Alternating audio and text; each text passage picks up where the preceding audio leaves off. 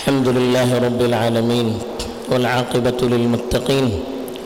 صلاة الله وسلامه على سيد الأنبياء والمرسلين، خاتم النبيين محمد وعلى آله وصحبه اجمعین اما بعد. میرے دینی اور ایمانی بھائیوں اور بزرگوں، اللہ تعالیٰ کا قانون بالکل عدل پر، انصاف پر مبنی ہوتا ہے۔ بندوں کے ساتھ اللہ کا جو معاملہ ہوتا ہے، وہ بالکل انصاف پر ہوتا ہے۔ دنیا میں جو فیصلے اللہ کی طرف سے نازل ہوتے ہیں، وہ بھی پورے انصاف کے ساتھ، توازن کے ساتھ ہوتے ہیں۔ بندوں کو بھی اللہ تعالیٰ نے دنیا میں اسی کا حکم دیا ہے کہ وہ بھی عدل و انصاف سے کام کرے۔ دنیا پر جو اثرات بندوں کے اعمال کے ذریعے سے مرتب ہوتے ہیں، وہ بندوں کے بندوں کے ساتھ جو معاملات ہوتے ہیں، اس کے مطابق اللہ کا بھی بندوں کے ساتھ معاملہ ہوتا ہے۔ یہ بھی اللہ کا ایک عدل ہے۔ اللہ کے انصاف کا ایک تقاضا ہے کہ دنیا میں ایک آدمی دوسرے آدمی کے ساتھ جو سلوک کرتا ہے، اس کے ساتھ اللہ تعالیٰ بھی اسی طرح کا سلوک کرتا ہے جب وہ دوسرے کے ساتھ کرتا ہے۔ یہ اللہ کا انصاف ہے، عدل ہے۔ دنیا میں جو حالات ہم اپنی آنکھوں سے دیکھتے ہیں، اگر ہم اس پر غور کریں گے، ہمیں واضح طور پر اس کے اثرات نظر آئیں گے۔ ایک آدمی ظلم کرتا ہے، دوسروں پر ظلم کرتا ہے۔ دوسروں کو رلاتا ہے، دوسروں کو تکلیف دیتا ہے۔ کچھ ہی مدت ہو جاتی ہے کہ دوسرے اس کو تکلیف دیتے ہیں۔ دوسرے اس کو رلاتے ہیں، اس کی اولاد کو رلاتے ہیں۔ ایک آدمی کسی کا مال دباتا ہے، کسی کی وراثت دباتا ہے اور سامنے والے کو تڑپاتا ہے۔ ان کو غربت کے سامنے سر جھکانے پر مجبور کرتا ہے۔ تو کچھ ہی سال گزرتے ہیں، وہ خود اپنی آنکھوں سے دیکھتا ہے کہ اللہ تعالیٰ اس کے ساتھ کیا سلوک کر سے ہیں، اس کی اولاد کے ساتھ کیا سلوک کرتے ہیں۔ جس طرح وہ دوسروں کو تڑپاتا ہے، اللہ تعالیٰ بھی اس کو اسی طرح سے تڑپاتے ہیں۔ اس کی اولاد کو بھی اسی طرح سے تڑپاتے ہیں۔ جیسے ہم دوسروں کے ساتھ برتاؤ کریں گے، اللہ کا بھی ہمارے ساتھ اسی طرح کا برتاؤ ہوتا ہے۔ ان اللہ لا يظلم الناس شیئا۔ اللہ تعالیٰ لوگوں پر ذرا برابر ظلم نہیں کرتا ہے۔ وَلَكِنَّ النَّاسَ أَنفُسَهُمْ يَظْلِمُونَ۔ لیکن لوگ خود اپنے اوپر ظلم کرتے ہیں۔ وَجَزَاءُ سَيِّئَةٍ سَيِّئَةٌ مِثْلُهَا۔ برائی کا بدلہ اتنی ہی برائی کے ذریعے سے ہوتا ہے۔ وَلَا يَحِيقُ الْمَكْرُ السَّيِّئُ إِلَّا بِأَهْلِ بری تدبیر جو بھی کرتا ہے اس کا نتیجہ بھی وہی بھگتتا ہے، جو دوسروں کے ساتھ برائی کرتا ہے، اللہ تعالیٰ اس کی قسمت میں بھی برائی لکھ دیتے ہیں۔ جیسے کہتے ہیں، جو دوسروں کے لیے گھڑا کھودتا ہے، اللہ اسی کو اس گھڑے میں گراتے ہیں۔ یہ مشاہدہ ہے، ہم اپنی آنکھوں سے اس کو دیکھتے ہیں۔ قرآن نے صاف الفاظ میں فرمایا، فَمَن يَعْمَلْ مِثْقَالَ ذَرَّةٍ خَيْرًا يَرَى وَمَن يَعْمَلْ مِثْقَالَ ذَرَّةٍ شَرًّا يَرَى جو رتی برابر بھلائی کرے گا وہ اس کو اپنی آنکھوں سے دیکھے گا، اس کے نتائج اپنے آنکھوں سے دیکھے گا، دنیا میں بھی دیکھے گا، آخرت میں بھی دیکھے گا۔ جو رتی برابر برائی کرے گا، غلط کام کرے گا، اس کے نتائج وہ اپنی آنکھوں سے دیکھے گا، اس دنیا میں بھی اور اس دنیا بھی اللہ تعالیٰ اس کو دکھائیں گے۔ اللہ کے رسول صلی اللہ علیہ وسلم کے جب کلام کا ہم مطالعہ کرتے ہیں، احادیث کا ایسی مثالیں ہمیں بھری پڑی نظر آتی ہیں، جس میں اللہ کے رسول صلی اللہ علیہ وسلم نے اس پہلو کی طرف اشارہ کیا ہے۔ کہ آدمی جو کرتا ہے وہی پاتا ہے، جو بوتا ہے وہی کاٹتا ہے۔ اچھی چیز بوئے گا، اچھی چیز کاٹے گا۔ بری چیز بوئے گا، بری چیز کاٹے گا۔ اللہ کے رسول صلی اللہ علیہ وسلم کا کلام بھرا پڑا ہے۔ کچھ نمونے خطبے میں پیش کیے گئے تھے۔ اللہ کے رسول صلی اللہ علیہ وسلم نے ارشاد فرمایا، لا توذ المسلمین ولا تعیروہم ولا تتبع عوراتہم۔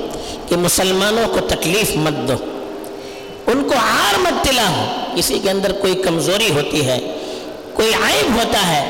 اب اس پر اس کو چڑھانا، اس کا مذاق اڑانا، یہ اللہ کو پسند نہیں ہے۔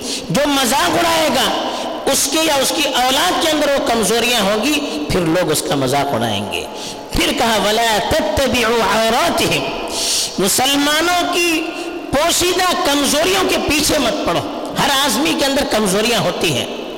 اب ان کمزوریوں کے پوچھے مت نہیں، مت پڑنا چاہیے۔ اس کے، اس نے ایسا کیا، اس نے ایسا کیا۔ اب لوگوں کو پیچھے چھوڑ رہے ہیں۔ ہر وقت اس کے پیچھے پڑے ہوئے ہیں۔ کہاں اس کی غلطی ہوتی ہے؟ کہاں اس کی کمزوری ظاہر ہوتی ہے؟ اس کے پیچھے ہم پڑھتے ہیں۔ اللہ کے رسول صلی اللہ علیہ وسلم نے ارشاد فرمایا، فَإِنَّهُ مَن يَتَّبِعْ عَوْرَتَهُ فَإِنَّهُ مَن يَتَّبِعْ عَوْرَةَ أَخِيهِ تَتَبَّعَ اللَّهُ عَوْرَتَهُ ومن تتبع الله عورته يفضحه ولو في جوف رحله او كما قال صلی اللہ علیہ وسلم فرمایا اللہ کے رسول صلی اللہ علیہ وسلم نے، جو اپنے بھائی کی کمزوریوں کو تلاش کرنے کے پیچھے پڑتا ہے اس کے اندر کیا کمزوری ہے؟ اس کے اندر کیا خامی ہے؟ اس کے اندر کیا عیب ہے؟ اس کے پیچھے پڑتا ہے۔ اس کو تلاش کرنے کے پیچھے پڑتا ہے۔ اللہ تعالیٰ اس کی کمزوریوں کو تلاش کرنے لگتے ہیں۔ اور جس کی کمزوریاں اللہ تلاش کرتے ہیں، اس کو اللہ تعالیٰ ذلیل اور رسوا کر دیتے ہیں۔ چاہے وہ اپنے گھر میں چھپا ہوا ہے، پھر بھی اللہ تعالیٰ ذلیل کر دیتے ہیں۔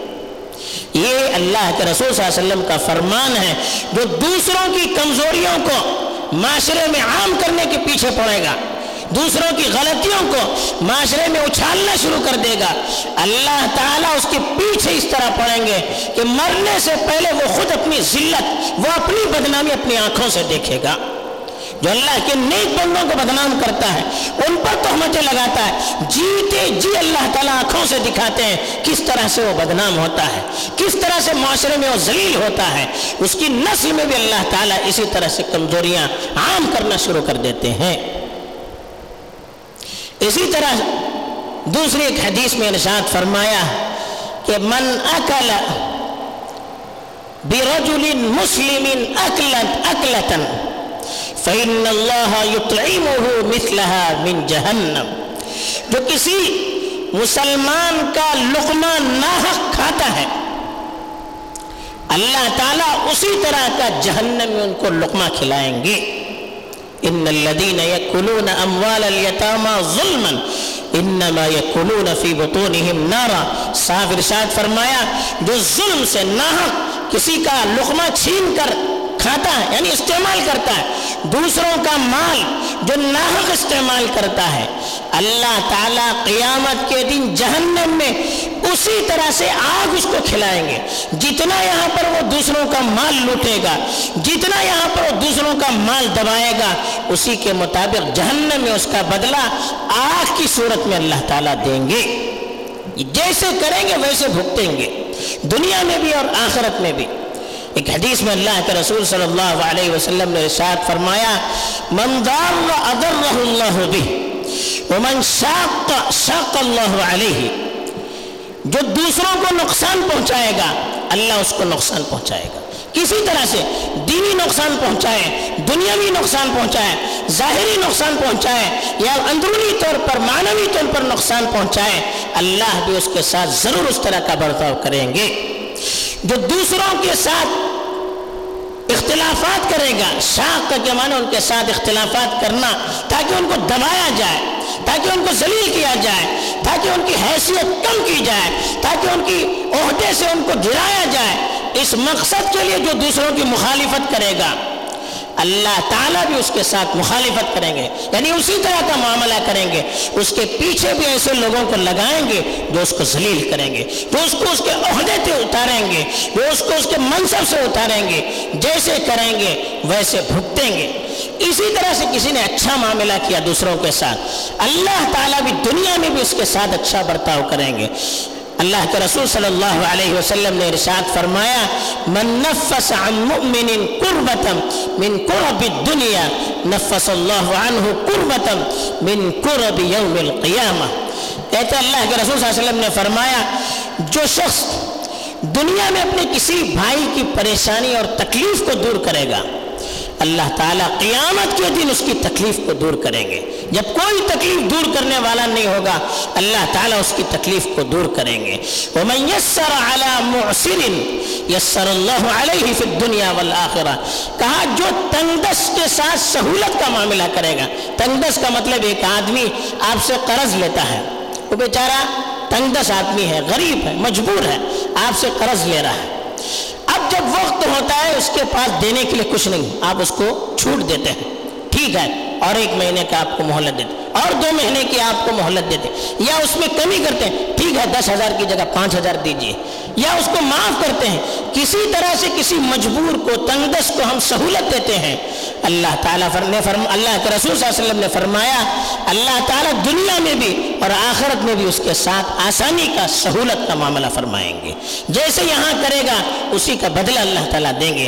ومن ستر علی مسلم سترہ اللہ فی الدنیا والآخرہ کہا، جو کسی مسلمان کی پردہ پوشی کرے گا، یا تو اس کو کپڑے پہنائے گا غریب ہے، پہننے کے لیے کپڑے نہیں ہے، اس کو کپڑے پہنائے گا۔ اللہ تعالیٰ قیامت کے دن اس کو کپڑا پہن گائے اور اصل چیز جو علماء نے اکثر لکھا ہے، جو کسی کی کمزوری کو چھپائے گا، کسی کا عائب نظر آتا ہے، کسی کی کمزوری نظر آتی ہے، کسی کی برائی نظر آتی ہے، اس کو چھپاتا ہے۔ اس کو عام نہیں کرتا ہے، لوگوں کے سامنے اس کو ذلیل نہیں کرتا ہے۔